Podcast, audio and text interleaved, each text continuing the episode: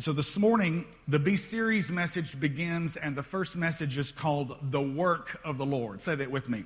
The Work of the Lord. Our key verse in First Thessalonians, a five chapter letter written by Paul to a group of Christians in what we would call today northern Greece or Macedonia at the time, says this. Read it out loud with me, one verse. Finally, dear brothers and sisters, we urge you in the name of the Lord Jesus to live in a way that pleases God, as we have taught you. You live this way already, and we encourage you to do so even more. Get that second slide one more time. Here we go. Let's say it.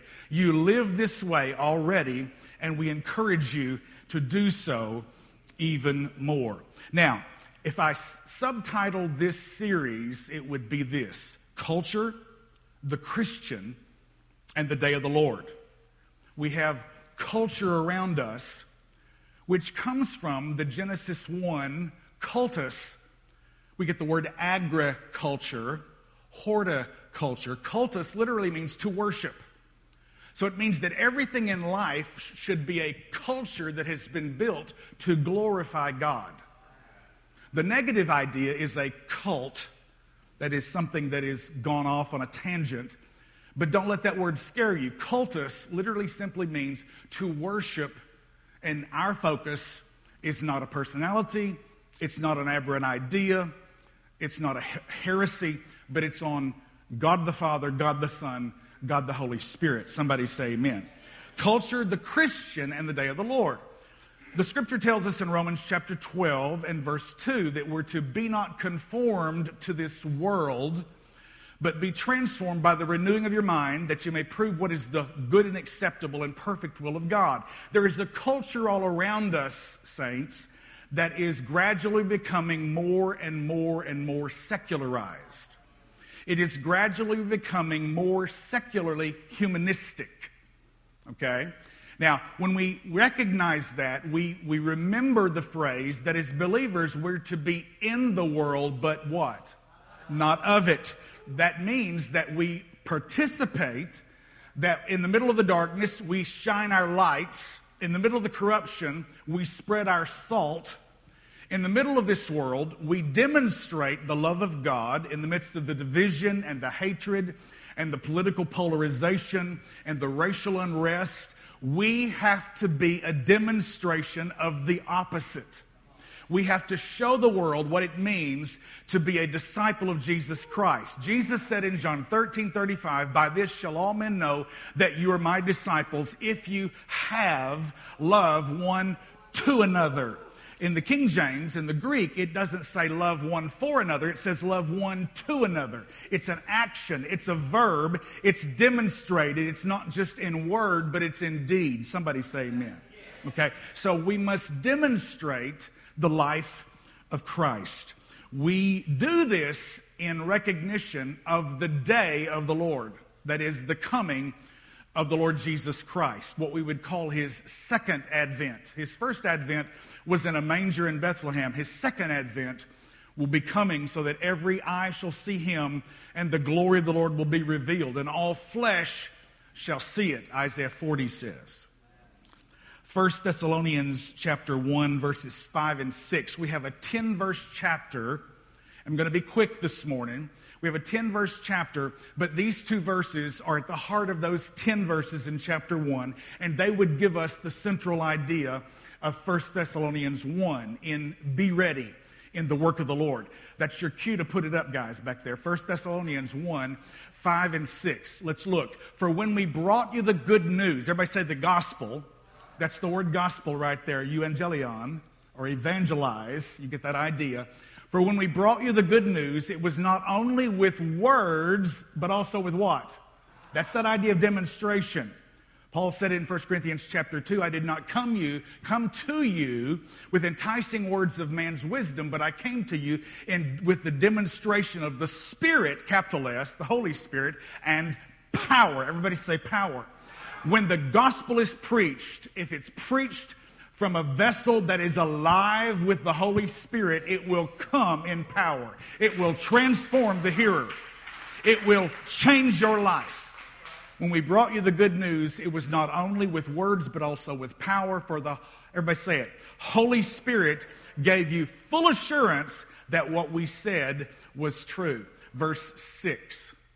And you know of our concern for you from the way we lived when we were with you. Now, verse 6. So you received the message with joy. Everybody say joy. So you received the message with joy from the Holy Spirit in spite of the severe suffering it brought you. We're talking persecution. In this way, you, everybody say, imitated. You imitated both us and the Lord. Our one thing this morning this is the idea that's, that wraps the whole thing up, ties it in a bow, and sends you home with it. This is the one thing. Say it. The word will work if you work the word. The word will work if you work the word. You can sit here this morning and you can hear the word and not make any application in your personal life, and it can roll off you like water on a duck's back.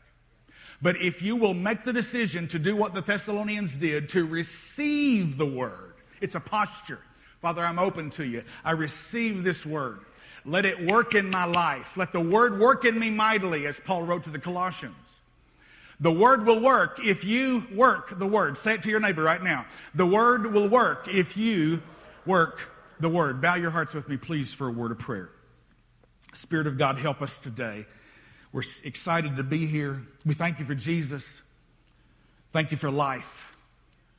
Thank you for breath and air and food and friends and fellowship. Thank you for this building. Thank you for Thank you for electricity and thank you for a warm room. We just pray for the church around the world that's persecuted and suffering and struggling today. Lord, be with the saints of God. Lift them up, strengthen them, encourage them in Jesus' name. All of God's people said, Amen. Point number one the backstory. Now, I'm not going to take time to read this to you, but what is really cool about all of the Pauline letters, that's not female, but Pauline is just an adjective form of Paul. It means that these letters were written by Paul. All of these letters find the history written in the book of Acts. Acts is kind of the sort of the index that you read through of Paul's missionary journeys, and they're plural. So he goes on missionary journeys, and every time he goes, there's a church that is established. There is the work of the Lord that takes place because he's preaching the gospel not merely with words, but in demonstration of power and of the Spirit. And every time he does, because he's working the word, the word is working. Okay? So the good news, the gospel goes out, a church is birthed, and from that place of darkness, light begins to shine and influence for the gospel of the kingdom, for the rule of God begins to resonate out of those centers. Paul had a strategy, very interesting. Uh, as he began, he determined that he would go to all of the major, primary, large cities first. He would establish churches in those places. He would move first to the synagogues. He would reason with the Jews in those cities. Where there was, was reception from the Jewish people, that's because he wrote in Romans chapter 1 that the gospel, he says, I'm not ashamed of the gospel of Christ, for it is the power of God unto salvation.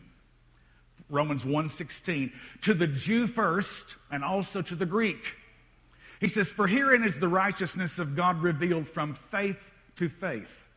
So we, we go in progression. We grow in our faith from one realm, one degree, one level of glory of faith in God to another as we continue to hear the gospel. It is more than just fire insurance to save us from hell, but it sets what's wrong right in our lives so that we can live a life that is in demonstration of the kingdom of God here, right now. Somebody say amen.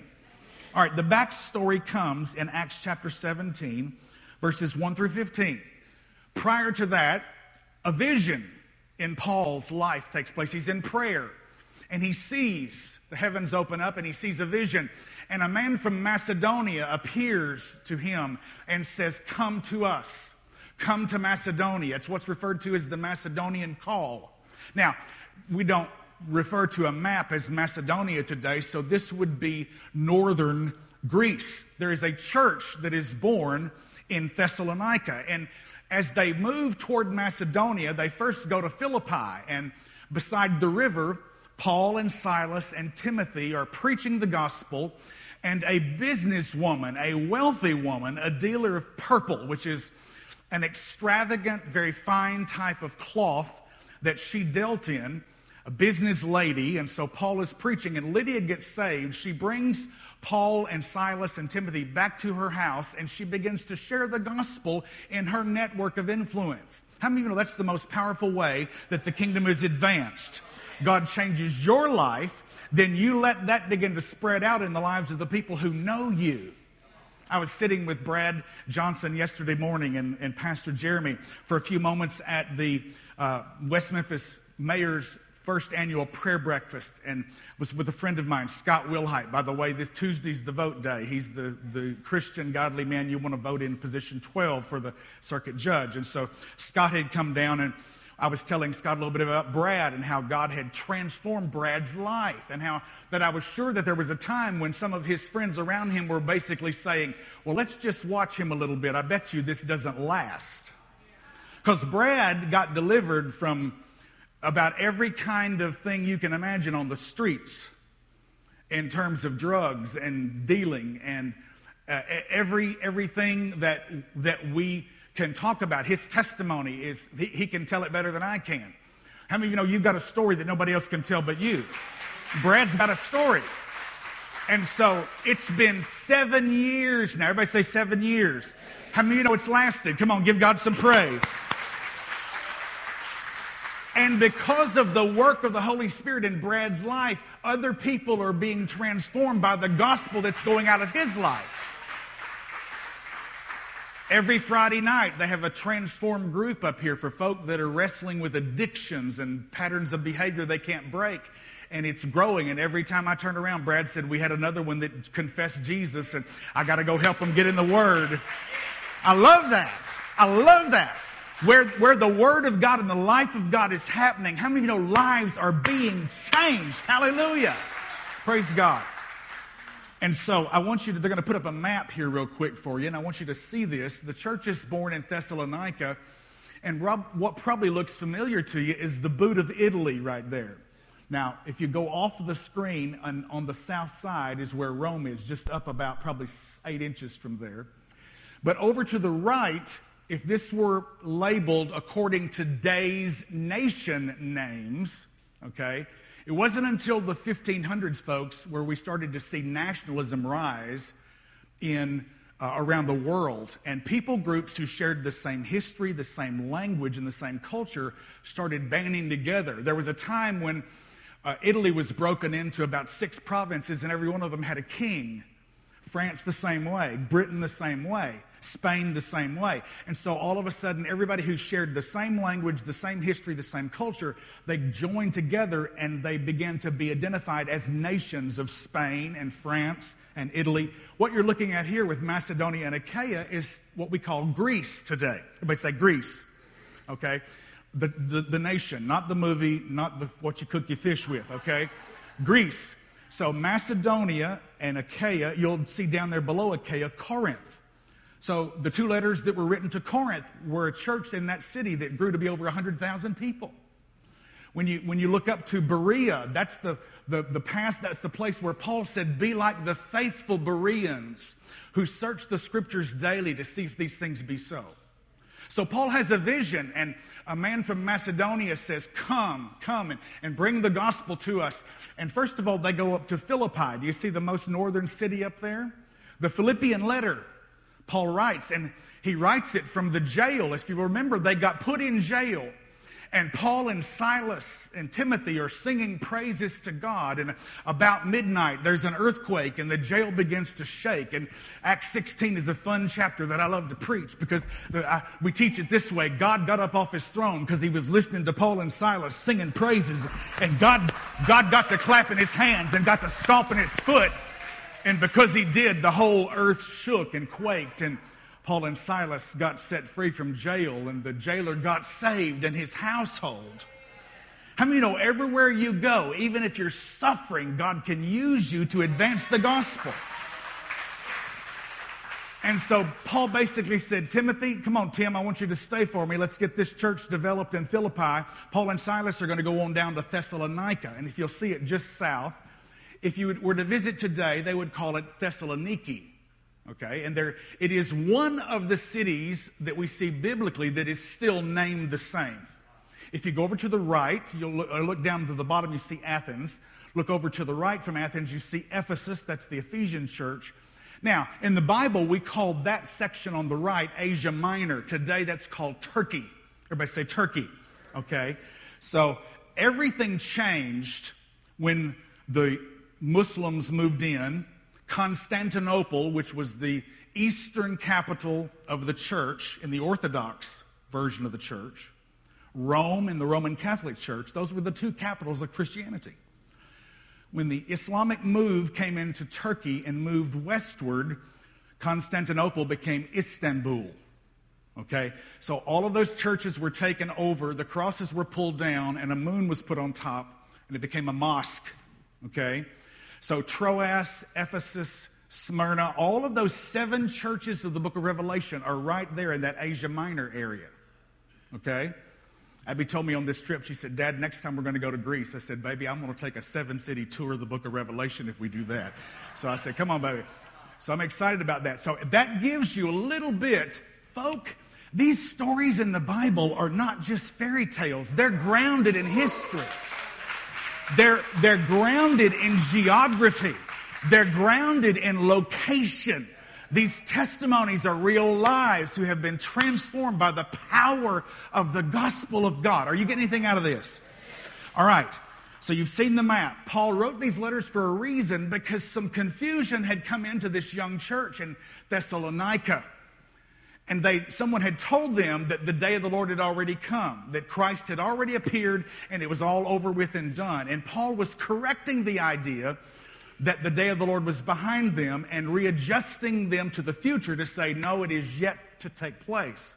So, 1st and 2nd Thessalonians are important about recognizing the importance of the coming of the Lord. Say this with me the word will work if you work the word. Tell one of the person right now, say the word will work if you work the word. Point number one, I want to go real quickly. Number one, God's choice. God's choice. God has a choice. Some folk don't like this idea, but God chose you. Ephesians 1 says he chose you before the foundation of the world. 1 Thessalonians 1 1 through 4. The, the word will speak for itself. So, we, this is an expositional series, which means we're going to go verse by verse through the whole book of 1 Thessalonians. I've done most of the books of the New Testament over my 30 years of ministry. First Thessalonians and Second Thessalonians are a couple that I haven't gotten yet, so I'm excited to be able to do that. This letter is from Paul, Silas, and Timothy. We're writing to the church in Thessalonica, to you who belong to God the Father and the Lord Jesus Christ. May God give you grace, that's God's active agent of change, and peace, which is the result of the work of God. Grace is getting what you don't deserve, peace is what happens when you just receive it. How many of you thankful for peace? All right, verse 2. We always thank God for all of you and pray for you constantly. A real leader is concerned about the people that he or she leads. We're, we're in prayer for them. Verse 3 As we pray to our God and Father about you, we think of you. Look at three things here. If you have a Bible you underline, if you have notes that you're taking, we have, he says, we always think of your faithful work your loving deeds and the enduring hope you have because of our Lord Jesus Christ. Everybody say faithful work, loving deeds, and enduring hope. Verse 4, and we're finished with this section. We know, dear brothers and sisters, that God loves you and has, past tense, everybody say has, has chosen you to be his own people. Three quick subpoints. Number one, the three cardinal virtues of the life of Christ in us are listed in 1 Corinthians chapter 13. Paul says, There abides these three faith, if you know it, say it with me, hope, and and the greatest of these is love. Okay? So this is Paul's way of reiterating that same message of the gospel to the Thessalonian believers. faithful in your work, loving in your deeds, and enduring in your hope. This is what I want you to see. These concepts of faith, hope, and love are not just Christian abstracts. It's not just some amorphous idea that we talk about our faith and our hope and our love. Faith has to be demonstrated by actions. James says faith without works is what? It's dead. It's dead. Ain't nothing happening. Faith must be demonstrated. Works don't save me. Faith is the root of my tree. Works are the fruit growing on the limbs of my tree. Faith is the root that is the source of life in my life, the source of God in my life. Uh, works are the demonstration, the roots and the fruits. Are you getting that?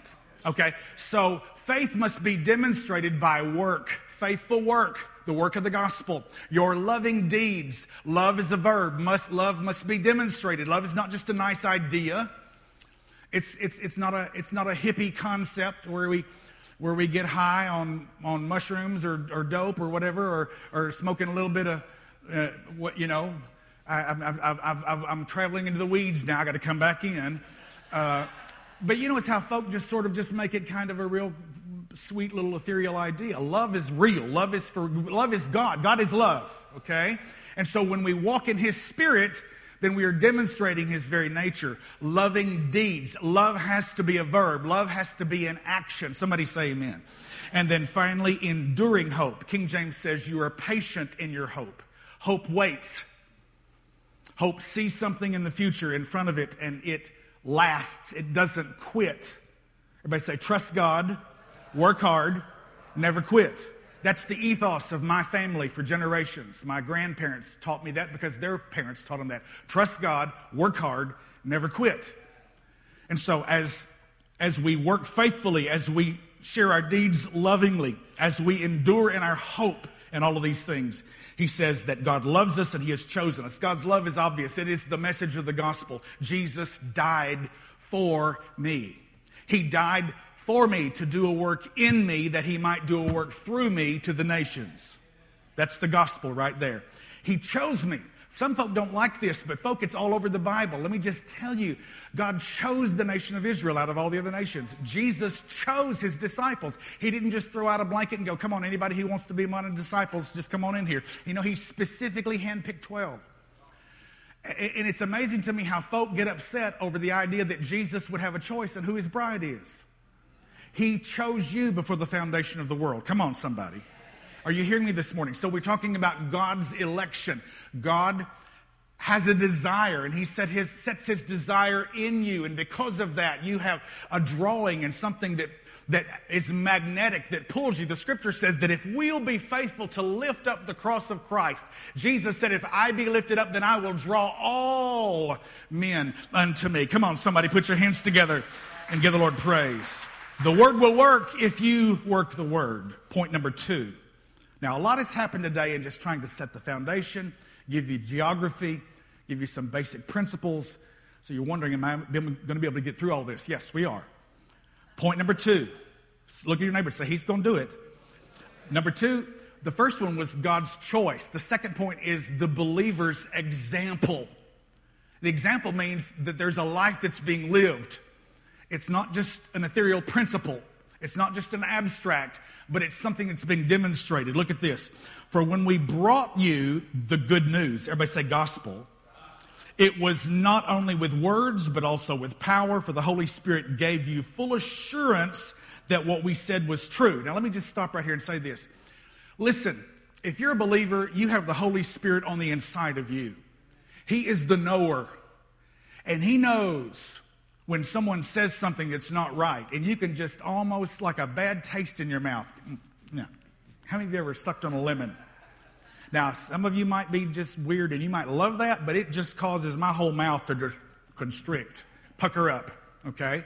And so, something that is not truth, if you'll learn to pay attention to your gut, down here, the scripture says, The spirit of man is the candle of the Lord, searching all the inward parts of the belly. When we talk about the heart of God or the, heart inside you as an individual, we're not talking about the blood pump up here in the middle of your chest. We're talking about the core or the central portion of you, your spirit, your human spirit, that is made in the image of God. And it has the ability to hear something and go, nah, nah, wrong. Pardon me. Now, it won't be that obvious, but you'll just go, eh, I just, I don't know what I think about that. I'm going to have to put that on the shelf. First John 4 says, try every spirit and see if they're of God. Okay, just because somebody has a ministry and puts out a podcast and sends out a newsletter doesn't mean that they're teaching truth. You need to be discerning. You need to check the Word of God. I don't, you need to check the Word against what I say, okay? Thank you for your support here, but the best thing you can do is be a, grow up and be a mature believer and go to the Word first. Then when you hear, that's it. Let's give the Holy Spirit clap. It's not about me, not about you, it's about Him. And as we recognize He is the leader, He is the teacher, He is the truth teller, we've got the knower on the inside of us. 1 John 2 says, You have an unction of the Holy One and you know all things. Now, I don't know about you, but that whole lot of stuff I don't know. But the meaning is, I've got something inside of me that already knows all of it. And if I can learn to access that, I can learn to listen to the voice of the one, the teacher, the Holy Spirit, the one who knows all things. I already know everything, I just don't know that I know it yet. I don't, but it's down inside me. Are you hearing me this morning? Look at this. For the Holy Spirit gave you full assurance that what we said was true and you know of our concern for you from the way we lived when we were, with you. I don't care how flashy or flowery somebody's words are, if their life doesn't match their lip, bless them and leave them alone. Okay? I'm moving on. So you received the message with joy from the Holy Spirit in spite of the severe suffering it brought you. In this way, you imitated both us and the Lord. Folk, this can roll off of you. I said it earlier in the service like water on a duck's back. You have to have a posture of reception. Are, are, you, are you receiving not just from me, but from the voice within the voice? From the Holy Spirit that's taking the word, making application in your life. Receive it with joy. Just, Father, I receive it. Holy Spirit, do the work in me. I'm, I'm, how many of you know when you're hungry for God, the Bible says, Blessed are those who hunger and thirst after righteousness, for they shall be what? Filled. Everybody say filled. All right. When you receive the message with joy from the Holy Spirit. Now that's important. You have to receive the word as it is, the word of God. It's not just my ideas. There, there are places that you can go. There are plenty of churches, and we're, we're not saying that we're better than they are, but it's really basically kind of a little 18 minutes, 18 minute sermonette for Christianettes, and it's more pop psychology than it is the word. And you know what? If that's where you are, praise God. But if you really are a Christian, there'll come a time where that won't feed you. There'll come a time where you're hungry for something else. I have a grandson who's just, he's already getting muscles. He is just a handsome kid, just growing. I mean, just, he just, he's going to be a champion. And, and uh, he's already, he's not satisfied with milk. He's uh, every day, Holly sends me pictures of, of he, oh man, he sure loves that pineapple, or he, he's loving this squash, or not crazy about the green beans, or, or you know, these, these different things. And, and I, I believe that when we have an appetite, when we are hungry for the things of God, there comes a time where what used to feed you will not sustain you any longer. There comes a time when you grow in God where you need somebody to preach the word to you. You need the meat of the word of God. Every time we gather, I try to bring three things the milk of the word for the little ones, the bread of the word for those that are growing, and the meat of those that are mature in the Lord. You put it all together. You got a couple slices of bread and a piece of meat and a glass of milk, and you've got a whole meal. We got a beverage and we got bread. We got the meat in due season. Somebody say amen. All right, verse 7. Are you getting anything out of this? So they imitated the leaders. Now, let me re- finish this section of reading. It says, As a result, you have become an example to all the believers in Greece throughout both Macedonia and Achaia. That's Greece, okay? And now the word of the Lord is ringing out from you to people everywhere, even beyond Macedonia and Achaia, for wherever we go, we find people telling us about your faith in God how you know when you live the life and it lasts, it's going to affect way more people than you ever thought it would affect. People, listen to me. What God is going to do in the next 10 years in the Delta in this church is going to blow people's minds. Not because of me, not because of you. We're going to participate. I'm a participant just like you are. But because the Holy Spirit is here and lives are being changed and the Word is working because we are working the Word. Somebody say amen.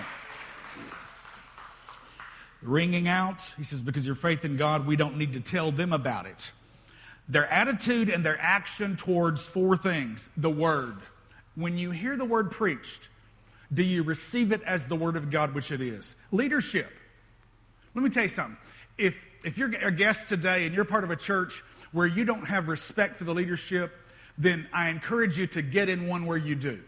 Let me just say this from the outset. We're not perfect. We are, we are, we are obstinate about telling you that. We're still in process. Everybody here is growing.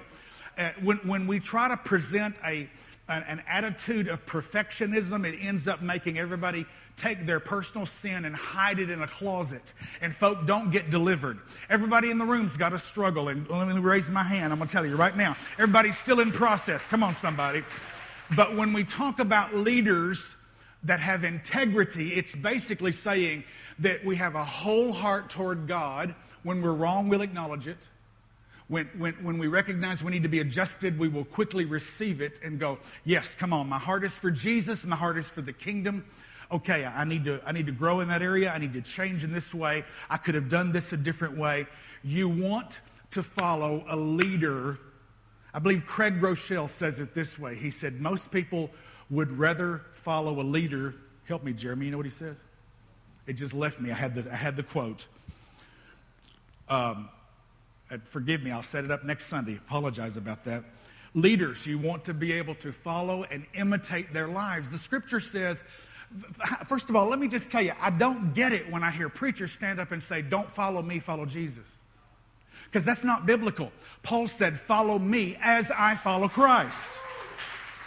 And if you don't have somebody that you feel like, though they're not perfect, they have a whole heart toward God and they're growing, they're correctable, they're teachable, they're changeable, then find you somebody that does have that kind of spirit because that's important. Put your hands together and give the Lord praise. They lasted when they went through persecution. Every one of these churches were built in cities where Jews had outrageous influence in the synagogues and influence over the culture. And when the gospel began to go forth, and Paul and the, the various helpers that he had, other apostles that declared that Jesus Christ is the Messiah, Jewish people who didn't want to hear it rose up and persecuted them, and they stood in the face of severe persecution. The last thing was they made an investment. They gave their time, their talent, their treasure, their money. Listen, you, you can't be a part of a living vision and sit for years and never give anything. You can't be part of a living vision and never learn how to serve, to be on a serve team here at Victory. If, if you've gone three or four years as a part of Victory and you've never given anything in, in your tithing, in your offering, shame on you. Now, I know folk don't like to be should on. Do you hear what I said? Should. Folk don't like to be should on, but how many you know there's some things that you should do as a growing Christian? You need to be a man or woman of prayer. Doesn't mean you have to do hours a day, but you need to be growing in your prayer life. You need to be a person in faith dependent upon God, spending time in the Word. You need to learn to sow seeds of your time and your talent and your treasure. If you're, if you're sitting here and just soaking up and you're just a consumer and you're never producing, you're never, you're, that means you're a baby in diapers. Don't anybody shout me down right now. It's fine to have a baby that poops in its diaper when it's eight months old, but when it's 18 years old, we need to grow up. Come on, somebody. Most of the time, the church is concerned about going up, and God wants to grow us up. Come on. Last point. Are you getting anything out of this? Here we go. The saints' expectation. Two verses and I'm finished. 1 Thessalonians chapter 1, verses 9 and 10. For they keep talking about the wonderful welcome. Everybody say generous spirit. They're giving, they're givers in Thessalonica. Where the gospel really touches a life, people become free with their resources. For they keep talking about the wonderful welcome you gave us and how you turned away from idols to serve the living God, the living and true God. Folks, that's life change. If you've confessed Christ and your life is the same, I challenge you. I, in Jesus' name, command you to go back on your face and get on your knees and cry out to God. Because if something hasn't changed, you haven't met Him yet because you won't go away from Him the same way you came to Him. You will turn away from something. You will turn away from idols to serve the living and true God. You might not be bowing down in front of a piece of wood, but folk, you can idolize all kind of things. It doesn't have to be metal or stone or, or, or something of intrinsic value like that. You can idolize your boat or your wife or your house or your job. There are a lot of things we can make idols out of before God. We turn away from the dependency on that to serve the living and the true God. Somebody say amen. Last verse, and they speak of how you are looking forward to the coming of God's Son from heaven. Here it is, right here. The driving force behind faithful work, loving deeds, and enduring hope is this the coming of God's Son from heaven. Jesus, whom God raised from the dead, he is the one who has rescued us from the coming, from the terrors of the coming judgment. Now, listen, I don't preach a whole lot on hell because, frankly, it's not in the scripture nearly as much as fundamentalists in the South declare it to be. If, if the word wrote as much about judgment and terror as, as Bible as, as these hellfire and brimstone guys do, then it would literally take up most of every chapter in the Bible. It's not there. It is there upon occasion. This is one of them. There is a judgment that is coming. For 2 Corinthians chapter 5 says it this way We will all stand before the judgment seat of Christ. Greek word is the bema seat. Now, as a believer, you're not going to stand in front of the judgment seat of Christ to determine whether or not you get to heaven, because that got paid for at the cross, and you've already put your trust in that. As a believer, you will not be judged as a sinner, you'll be judged as a saint. What have your works done to advance the rule of God or the kingdom of God? Your rewards will be determined at that judgment. Are you hearing me this morning? If you do not know Jesus, it is a terror filled day for you because you will be judged as a sinner and based upon your deeds.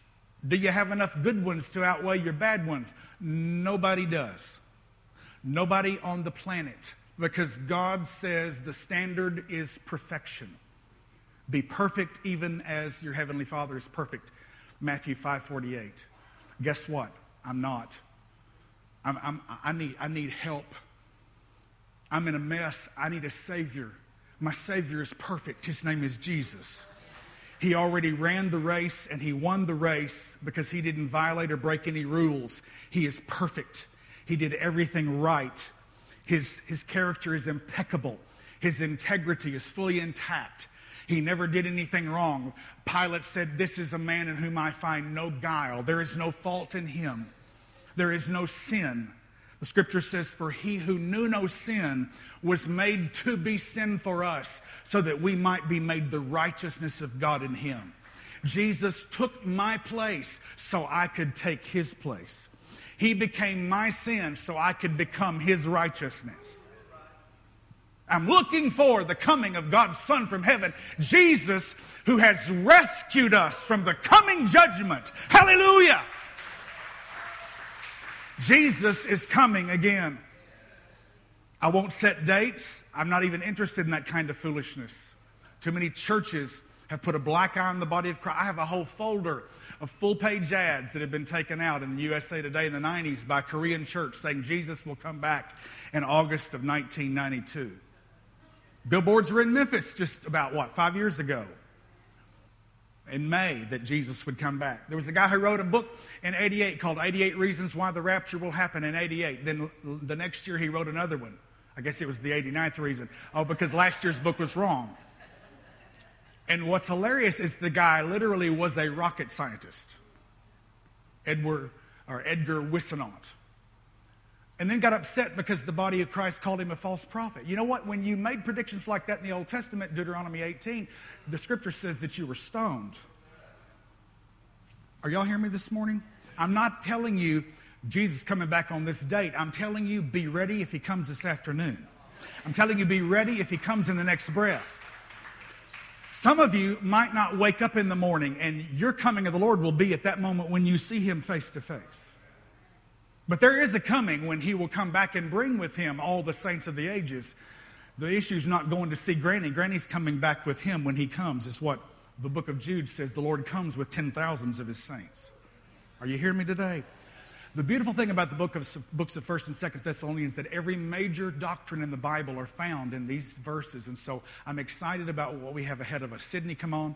I'm just a little bit over. Sydney, come on to the piano because I want to pray. I believe that God has called us to faithful works, to loving deeds, and to enduring hope. There's a hope that is before us. There's a hope that is the driving force behind the motivation that's kept me in the Delta for over 30 years. There's a hope that I have that God could transform the lives of sinners and make the place of his feet glorious, is what Isaiah said. The place of his feet. The feet of the Lord are the people that are alive on the earth that today that are serving him. Well, guess what? I'm his, and my feet are on the ground. So, God, I want you to beautify the place of your feet. And I believe he does that by taking broken, dark, addicted, jacked up, messed up lives and introducing them to Jesus. That's the gospel right there. He took my place. No, it's not because I'm special, because, folk, I'm as messed up as anybody else. Not because you're special, it's because Jesus is special. Because God loves you and He chose you before the foundation of the world. Heads bowed, eyes closed. As they bring the lights down, nobody's looking around. If you've never crossed the line of faith, if you've never surrendered to Jesus Christ as the Lord of your life, this is your opportunity. This is your moment because we have a hope before us that God's Son from heaven is coming again, the one who rescued us from the coming judgment. Every one of us at some point in our lives will stand before the judgment seat of Christ. If you're covered with the blood of Jesus, you got an instant pass in. If you're not, I don't have time to describe the terror. 2 Corinthians chapter 5, 6 both tell us, knowing the terror of the Lord, we persuade men. But if you know Jesus, it's peace and joy. That's your gift. Don't leave here in this service today without letting that change come into your life. And it's very simple. It's by acknowledging that I need you, Jesus. We sang it this morning. Lord, I need you. Every hour I need you. Heads bowed, eyes closed, nobody looking around. If that's you today and you sense the Spirit of God convicting your heart, take an inventory right now. Take an inventory. None of us has works that are faithful enough, deeds that are loving enough, or hope that is enduring enough apart from Jesus to save us. If any of you'd like prayer this morning, nobody's looking around, heads are, heads are bowed, eyes are closed. Slip up your hand. I want to pray for you right now. Anybody in the room? Yes, there's a hand. Anybody else? Yes, one on that side. Thank you. Anybody? All right, saints, I want everybody in this room, let's join our hearts with these who've lifted their hands and let's say these words. The Bible says, Whoever calls on the name of the Lord shall be saved. So say this after me Father, thank you for Jesus. I receive this word spoken by the Holy Spirit. Let it work in my life. I say these words Jesus, I trust you. Save me. Change my heart. Forgive me my sin. Fill me with your Holy Spirit. Be Lord of my life. Give me works that are faithful. Give me deeds that are loving. And give me a hope that endures. In Jesus' name I pray. And all of God's people said,